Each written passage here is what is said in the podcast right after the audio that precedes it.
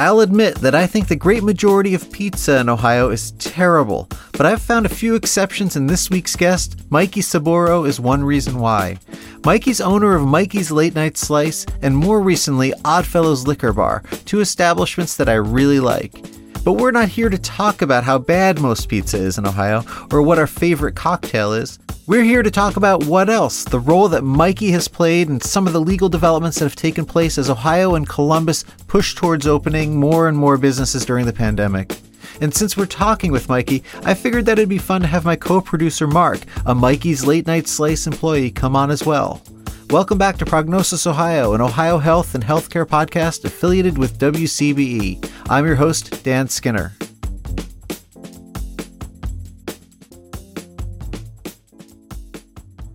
Prognosis Ohio listeners will know that on previous episodes, we've discussed how businesses, especially restaurants and bars, have fared over the past seven months since COVID 19 took Ohio by storm. We had John Barker of the Ohio Restaurant Association on, for example, and he assured us that the restaurant industry knew what it was doing, that we'd see overwhelming compliance. Barker also reminded us of the thin margins on which Ohio's restaurants and bars operate. In the next three months they're getting to the point that they can't see tomorrow. And um, and so out of those restaurants, twenty three thousand, roughly uh, we're somewhere around three percent who have indicated to us they've already decided to close. Each week that goes by, more of that desperation goes on. And this is, you know, for people who don't know the restaurant industry, it's a very tight margin, uh, you know, cash flow business. And so if you know anybody in the restaurant business well, they, I'm sure you know this, right? Because they've shared it with you. So we're doing everything we can to try to get these restaurants. As we start to see a light at the end of the tunnel, and I really do think we are, even if it's very slow, there are already many businesses that will no longer exist on the other side of the pandemic. And with every week, more bars and restaurants fail. Yet, and I admit to having been part of the chorus of critics complaining that we are jumping the gun a bit with the focus given to the hospitality industry. And as we're now seeing, the persistence of high COVID 19 levels have made it difficult and possibly impossible to reopen Ohio schools. As I walk up Grandview Avenue in my city or High Street in Columbus, I see bars and restaurants packed. Though I'm glad to see people relaxing and businesses bringing in revenue, you know that COVID 19 is also there in those spaces. It's a risk. But it's also important to acknowledge that it is, as the last seven months have been, a difficult situation. I try to be understanding and see the different sides, but I also, as I'm sure you do, just want this thing over. As I discussed with Mikey, I've been convinced that not only depending on people's good faith and cooperation, which seems reckless to my policy ear, but aggressive enforcement is a key to making it through this. And as we talk in this episode about the 10 p.m. cap on alcohol service, Mikey seems to agree shut down the violators and reward compliance. But as Mikey explains, 10 p.m. is also in many ways arbitrary and has created a slew of unintended consequences. So we get into that and more in our conversation. As always, before turning to my conversation with Micah Sorboro and Mark France, I'd like to remind you to please subscribe to Prognosis Ohio wherever you get your podcasts and consider following us on Twitter and other social media. If you have ideas for show themes or interviews, don't hesitate to email us at prognosisohio at gmail.com. Also, check out our new website at prognosisohio.com where you'll find an episode archive and much else. Again, that's at prognosisohio.com. And while you're checking out the new website, consider becoming a Prognosis Ohio Patreon for $3 a month. Thanks so much to our new Patreons whose support is helping to defray the cost of SoundCloud and a few other programs one needs to get a podcast out there. We'd appreciate a few more listeners joining this elite group of supporters so we can continue to grow the show. Visit patreon.com slash prognosisohio to chip in just $3 a month and become a Prognosis Ohio Patreon. That's patreon.com slash prognosisohio. And thanks. Okay, now to my conversation with Mikey Sorboro of Mikey's Late Night Slice and Oddfellows Liquor Bar, as well as Prognosis Ohio producer Mark France, a Late Night Slice employee. So Mikey Sorboro is the owner of Late Night Slice, and uh, I'm a huge fan. You're, I'm a uh, awesome. Yeah. transplant New, New Yorker uh, with. I mean, we could do the whole episode on just how much I hate most of the Yeah. pizza around here. Right. Um, we can get to that maybe. Um, but we've also invited uh, for the first time our producer on the show, who's an employee of Mikey's Late Night Slice, Mark France. So good to have you both. Thank you very much. Thank you. So, you know, let's jump right into uh, today. We're talking not only about pizza because you also own entities that are in the liquor uh, service business uh, as well. And we have recently had some of these court cases um, that have been dealing with, you know, this attempt. As I like to think of it, uh, what do you do with the knuckleheads who just can't seem to, you know, um, make some yeah. de- decent decisions when they're in these spaces so we can have nice things? you know, uh, and we we've had on the show, for example, we had John Barker from the Ohio Restaurant mm-hmm. Association uh, a few months Great back. Great guy to have on our side. Great yeah. guy to have on our side. And at that time, you know, his view was kind of like, look, we know how to do this. We our industry is is the hygiene industry. We know how to. But then we have moments like, um, you know, uh, the standard hall picture that keeps getting posted on the the dispatch website, mm-hmm. and um, you know, um, the kind of bad apples moment but also some real concerns. And um, I, I, thank you for you know taking some time to talk with me oh, about I can't it. wait. Absolutely. So, where where do you stand on your your thinking about where where your business is positioned in relation to these legal judgments, uh, the injunction, the ten o'clock rule around liquor, and those kinds of things? You know, I, the way I see it, I think bars and restaurants can be a contributing member of our social fabric during a time of pandemic like this because the, the the systems and processes that we put in place are held up no matter what or when you come to one of our places. You know, there there may be those quote unquote quote unquote bad actors out there and the the the arbitrary situations you hear about about people being you know shoulder to shoulder in places.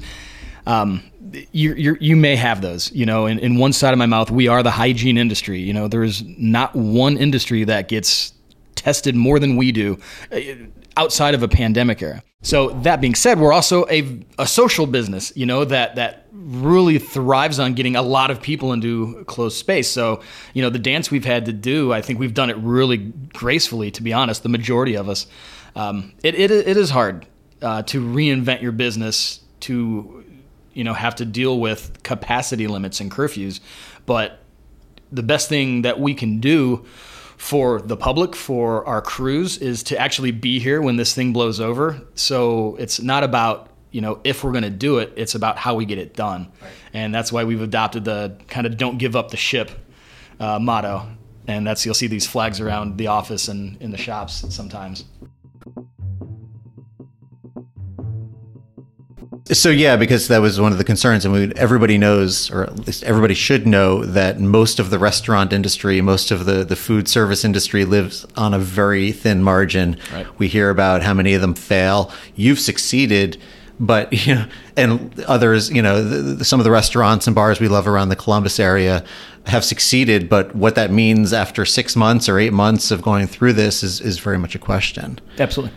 So you've made a point of making hygiene. You know, I've talked to some of your employees, for example, like this guy sitting to my left here, saying like, you've made hygiene a really big focus of your conversations with your employees. Um, social distancing, uh, you know, and I'm guessing this is true of most restaurants and bars. Like this is one of those things where it seems like most restaurants and bars really want this to work, so they have a stake in making it work and exactly. not just being reckless. Um, but a number of bars have been cited. There, there are those, those, those situations that kind of frame the larger conversation. Uh, how do we deal with that dynamic of like most people doing their best and then the ones that seem to be flaunting like how do you as a business owner as a member of this community kind of like process that you know i, I think as a, as a as a member of the group that's really trying to do a good job and give our industry a good name um, there are tools that those in power can use to deal with those who are acting poorly. Um, the health department, the police, uh, liquor control. Um, I'm forgetting one. Fire department. You know, every one of those individually or in a group can come into you know an establishment that's not acting correctly and shut them down immediately you know i mean it, it's a public health thing so if at any point during you know in a COVID or a, a situation like this or outside of it, if the bar is has too many people in it, fire can come out and shut that down immediately. So we, as the contributing members here, encourage them to use that, and that's you know one of our arguments about um, you know the quote unquote bad actors. If there are, if they are out there, if they are, you know, when they are, you know, not giving uh, a crap about the rules and regulations, then we as an industry encourage those in power to use the tools that they have available to go in and, and, and cite those establishments and shut them down because they are making it harder for the rest of us. So the tools are there. Yeah. We encourage them to use those, and we as an industry would back up any any any enforcement. So you're not. Yeah. So when they come around to check on you, that's a good thing, right? That means that Come they're on in. Yeah. absolutely, Yeah. absolutely. And we, we have been checked a, a number of times by a number of different agencies, and we welcome we welcome the um, we welcome it absolutely. So you know, it, it strikes me though. I mean, you are not one of these people, and I've heard some of them around the town who are, you know, just kind of saying, "Leave us alone," right? You're sort of welcoming the structure, welcoming the oversight, welcoming the the even the legal concerns, and certainly the public health concerns. Um, but when you talk about this 10 o'clock thing, you know, this idea, and for listeners who may not know, so well, maybe you can explain what the the legal situation was around the 10 o'clock um, uh, limit. So the 10 o'clock thing, the 10 o'clock curfew, as we call it, was the state's attempt to make sure people weren't out getting drunk and reckless way late into the night. Because according to their thought process, you know, at a certain point, businesses just lose control of their establishments and people are just harder to deal with. And to a certain extent, they're right. But what I argue with against that point is that our rules and regulations and our protocols do not change no matter what the time is, nor do our capacity limits. So, our capacity being uh, approximately 50% of what it used to be or less, depending on which location you go to, it doesn't matter if it's 10:01 or if it's 9:59 or it's 2 in the morning, we only have that capacity. Furthermore, we still make sure people are sitting down, wearing their masks when they're standing up, sitting, you know, socially distant. So I think it's kind of arbitrary to just take an entire industry and say we don't trust you past this time to take care of the people and the the public and your crews. So that was my argument against it, and one of the big industry arguments against it is it's at a certain point it just kind of feels like we're kind of being singled out as kind of a sacrificial goat to say like, hey, look, we did something. Bars and restaurants, you can't drink past ten. I, I just I just don't think it's necessary.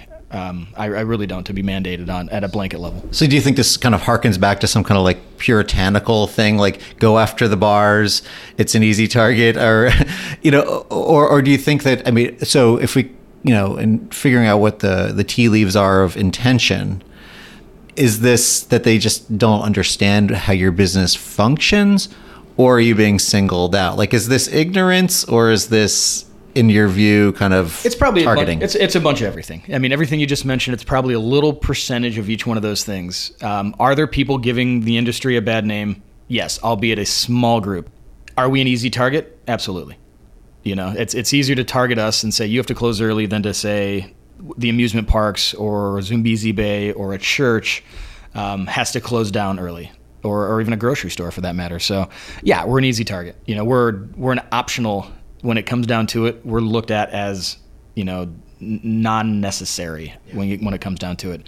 Um, it. Is being social necessary for you know human survival? That's arguable. I like to think it is a little bit, um, but I I I think it's easy to underestimate. Our, our industry that will just find a way through this no matter what no matter how many blows and kicks and punches we take make no mistake, like every restaurant and bar out there, minus maybe like carry out pizza shops, are failing right now to some degree, and most to a pretty major degree. Um, we're really thankful that the PPP program is out there. That is an absolute lifeline for the majority of us. Um, but I, I think taking the restaurant industry and the bar industry for granted is really dangerous because, you know, if that money dries up at some point and we're still at capacity limits and we're still at you know a place where people aren't comfortable to come out then we're going to start seeing closures at a mass level. And right now people are still being propped up by government money and we're just starting to get to the end of that. And hopefully that next round will come to get us through the winter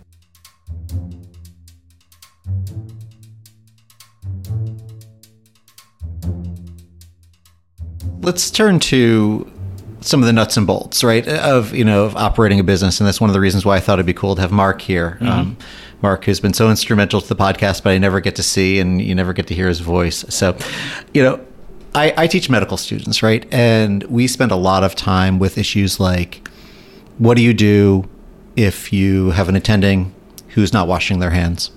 You know, there's power there, right? Do you, you know, and, and hospitals have processes for reporting this stuff, like, but still, it requires speaking up. And you know, you might be the coolest employer in the world, but you're still a stodgy old employer, right? On some level, right? You're still the boss man, right? So, like, you know, you're, you know, so ca- calling you out or calling each other out, employees calling each other out. Um, it takes a lot of building to get that kind of culture in place and to get steeled for it. So I wonder if you could tell me a little bit, and then I'll also ask Mark in a moment to kind of weigh in on this. Uh, how do you create a culture of compliance within your company where it's like cool to say, hey, look, public health you know, and not, and I've gone through, you know, some drive throughs and things where the masks are hanging off their ears. And we showed up today with masks on, took them off for our interview. We'll go back to masks. We're all doing our best in, in these contexts, but how do you create that culture of compliance? You know, I, I have two things on that. One, in, in a more broad sense, how reasonable is it during a pandemic and you, you know, your, your opinion of what the pandemic is, is, is, you know, your opinion, but the, the, the, the majority of society has decided that wearing a mask is what we're going to do, the sacrifice we're going to make to try to get through this together. And how reasonable is that? So at, at some point, you know, I think in a very broad, high, high arcing level, like it's just reasonable.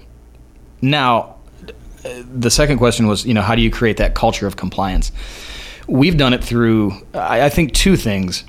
One is radical truth and radical transparency. So what we've tried to do, and I, I think we've done. Uh, have we done an, an, amazing job? Maybe not. Have, I think we've done a great job. I think we've done a very good job of being as transparent as we can with our crews about what the business looks like. We have weekly uh, Zoom calls where anybody that is welcome to come on. It doesn't matter if it's your first day or you've been here 11 years, like like I have. You can come on and talk to you know a number of us about what the status of the business is right now, anywhere from the numbers about how much money we made last week, how much profit we're making, and furthermore, how much money we're losing. All right. So I think when you get to that level with your entire business, literally from the person who just started to the person who's been there the longest, about what it's going to take to get the business to the other side of this, it becomes a little bit easier to just say this is what we have to do because it's not just us saying you have to do this. We have the why behind it. Here's why we have to do this. Unless we play by the rules we won't make it. And again the best thing we can do is be here when this all blows over in a few months. So it's not optional for us to you know skirt compliance it's just not because we have to play by the rules because that's the way we're going to make it and if we can prove that by saying like guys we're losing money but the best thing we can do is create a safe environment where people want to come back to it, and that's going to help us buoy ourselves to the other side of the you know this. Then uh, then that's been working for us. So that's kind of the rules we've been playing by.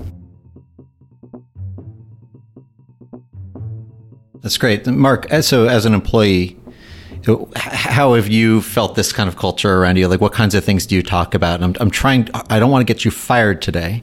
no, and I don't want to be intimidating either. So, right. like I said, I, I, know we haven't hit every mark. So, yeah, please speak freely. No, that was a joke. I don't feel that kind of vibe at all. Right. But still, it's, it's sometimes hard in even the, the you know, to have these conversations. Sure, so, sure, yeah. sure. Well, so yeah, so as the stay at home order was starting to be lifted and people were being asked back, I uh, was given the option of to pick my hours, right? And so I, being a little cautious, decided to do like once a week, mm-hmm. just one shift, just kind of test the waters, check it out, see how the shop itself and my coworkers are dealing with like handling the pandemic and talking to people. It's funny that you say that, by the way, because I, that's the same way I, as a customer, have treated places. I go in, I'm like, uh-uh. No and uh, you know. It's working. Right. Yeah and you see what's going on you're like nope that's not on my list. Yeah. yeah. but no very quickly like three weeks in i very quickly realized that every single one of our employees is talking to people at the door about masks. Um, we're handing out hand sanitizer like on the hour if not sooner we sanitize registers and everything. Like I felt very confident after those three weeks that I could come back full time when I was eventually asked to do that.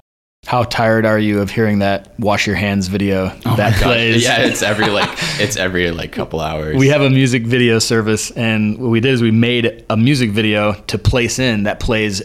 I think every hour or every two hours or something Mm. like that. I think we had it every hour, and then people complained about it. but it's this really like hard rock thing that says "wash your hands," and it's just kind of like you know when we go into Kroger and they're like "ding ding ding," please check the temperature of your you know whatever. It, that uh, our version of that is like to, to remind on the hour or so that okay, wash your hands, sanitize stations. So it's just an automatic reminder that everybody has, either patrons or, or crew members, to to get in there and wash your hands, wash up, clean up. Yeah. Yeah, I don't know if you both know this, but you know, in in medicine, uh, in the hospitals, and of course, this this started way before the pandemic when they were trying to deal with MRSA and other outbreaks that would just totally take down a hospital and endanger patients. More importantly. Uh, there are these external companies you can hire now who do surveillance through camera systems. There are um, alarms that will go off around a, a patient's neck if your uh, physician or your who, whatever clinician has come in uh, doesn't actually go to the station first Wow. to alert the patient. Right. So, like, there are these kinds of surveillance systems, and I wonder down the road if any of these kinds of, like, I mean, we hope that we don't just go back to normal. Like, you should be able, and every business should be able to come out of COVID cleaner, better, more hygienic. Yep. You know, how do you make this not a, I'm going to rat you out, but like, look, we're we're just being cool about this. Like that that's a that's a very subtle kind of cultural thing to produce in a company. It is, and it's a slippery slope too, because how many places have you been in? And this is my biggest fear about reopening when we reopened it was turning our front line into into the mask police. And if you aren't trained well, or if you just don't have the finesse of telling somebody, "Hey, please wear your mask," and if people aren't used to, as as most the majority of people are now, but you know, a month or two or three ago, when people were just like, "Eh, masks." I mean, essentially, masks were, albeit they still are, optional. Back when this first started, they were quite optional. Um, and turning your front line into the mask police was my biggest fear. And because you don't want a negative experience. You know, the one thing you don't want is is you walking into a place expecting to get a cup of coffee or a slice of pizza or you know a, a zucchini and being yelled at to stand over there or put your mask on or don't go do that or whatever. I hate that. That's not what late night slice was about. We're about experience, you know. I mean, before we're about pizza, we're about experience, about you know having fun after the bars close or during or whatever before.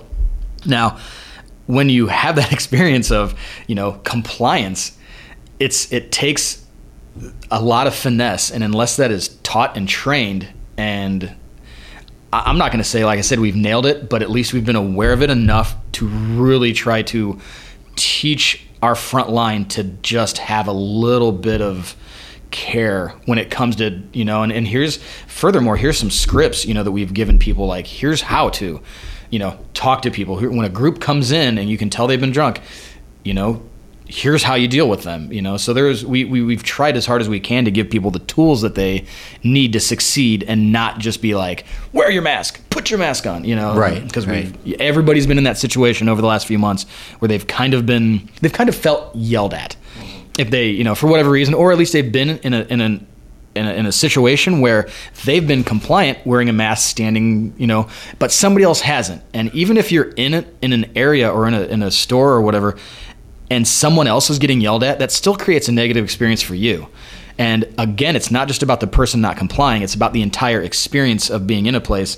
So i think we've tried as hard as we could to give the people the tools to not create negative experiences because you know we're, we're training people. You know we are training the public and it's our I, I consider it our duty to help train the public. And the public doesn't need to be trained to be hostile. They're going to get yelled at whenever they walk into a new place they're taught that you know if they're not complying it'll be a gentle reminder to, to, to comply i consider it our duty to, to train people So, Mark, have you had to have any conversations with customers of that nature? You know, the uh, not even just the drunk late night customer, but the the mask resistor. And have you learned any new skills in having those conversations? People actually in our store haven't been too hostile towards it. They they get a little annoyed when they leave it in their car and we have to tell them that we can't serve you until you have it. Um, but no, it's I've gotten very used to just I have a hand motion that I put over my face. I'm like, hey, could you please put on your mask? And like I'll just repeat that if they can't hear me or whatever. but more often than not, people are pretty easily compliant with it. And my coworkers are on point. They'll do the same thing. Anytime anyone walks in the store without a mask, it's the first thing we hear. And we might be loud because we're in a kitchen, and some people might think that we're coming at them a little aggressively. But then we just, you know, we back off and we try to de-escalate it. Uh, but I think it's been working really, really well so far. So moving forward, um, really my last kind of canned question is, what do you want to see from the state, from the city, from the county? You know, I mean, you know, we're hoping that some of these numbers are ticking down and maybe we're starting to see you know um, a light at the end of some kind of tunnel not the vaccine necessarily and all that but like we're not going to go back to a normal place where it's like oh you know forget all this stuff. And we shouldn't. Um, but what do you hope from the state what kind of like public leadership do you want to see? Yeah. I mean i there's probably three levels to this um, as the three levels of, of governance. So, you know, of course, it would have been nice to have some kind of federal leadership, but I think in the vacuum of that, you know, you look for the state and then city. And again, they're not being really told what to do. So they're trying their best. And I know that. And it's hard to argue against public health. And I know that too. I mean, some, some members of uh, Governor DeWine's party have filed like, papers of impeachment against him, which right? is ridiculous. Which is absolutely ridiculous. And I am a bleeding heart liberal. I don't agree with everything that DeWine does uh, or has done, but I think he's done a pretty damn good job navigating this. You know, because there is no rule book or there's no playbook for this. So, you know, what I would like to see from them is just an acknowledgement that this industry shouldn't be taken for granted again. And as rules are able to be lifted and restrictions are able to be loosened, then they should be, and they should be swiftly. Because the more we can do with creating our own destiny as far as enforcing the rules and the the um, processes that we already have in place, I think the better it's going to be for an entire industry that is not going to be reliant on city, state, and, and federal support anymore. You know, I mean, if our industry goes under, that is hundreds of thousands of people that are just going to be put on uh, you know, unemployment, and that's something that we don't want to do. We want to keep people gainfully employed. That's that is our goal. That is, you know, we have a again a duty to not only you know be open and sell pizza, but to hold up our end of the bargain as far as keeping people you know working and and giving them opportunities to to excel and everything. So you know as as we're able to be as as people are getting more comfortable, I feel with everything that's going on and things are starting to loosen up and we're, we're knowing more and more about this, you know, I hope that we are just able to, you know, control our own establishments uh, more and more. So, yeah. Well, I have to say, so you know, we've gotten some pizza throughout the pandemic. I live in Grandview, mm-hmm. um, you know, delivery, and uh, there's some places I'm probably going to have to do some social media about you know my views on pizza because that's a whole sure. other thing. The square pizza that we do here in Ohio, whole different podcast. It's like the square pizza thing is just I, I can't do it. So yep. I, I love I love the pizza you make. Yeah, we obviously need um, businesses like yours to not just make it through, but to thrive and man, it's been ugly along the way. It sure has been a learning curve. I'll tell you that much. Yeah. So, I, but I also just have to say, I think it's really important, and we try to say this, you know, to the students I work with, to just about every, like, almost everything is public health now. There's not like one industry in our state mm-hmm. that is not also in the health business yeah. now. Right and uh, I appreciate you kind of using that framework, and that's one of the reasons why I wanted to talk with you so, yeah. about it. Yeah. Well, Mikey, thanks so much for taking some time to chat with us, and um, you know we look forward to. Um, drinking the liquor and eating the pizza down the road for a long time to come. Yep, that's what we do. Pizza and booze, the world's two favorite things. So we look forward to uh, coming in and having you there. Thanks.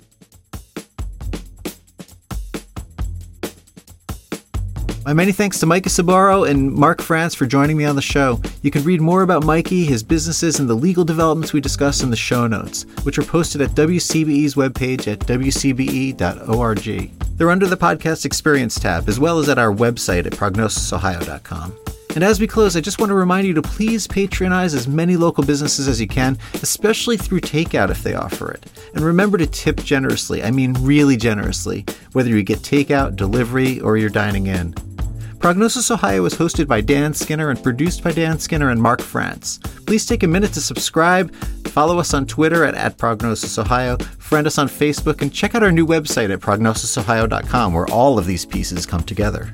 As always, we encourage you to reach out with your suggestions and your feedback. Thanks for listening and be well.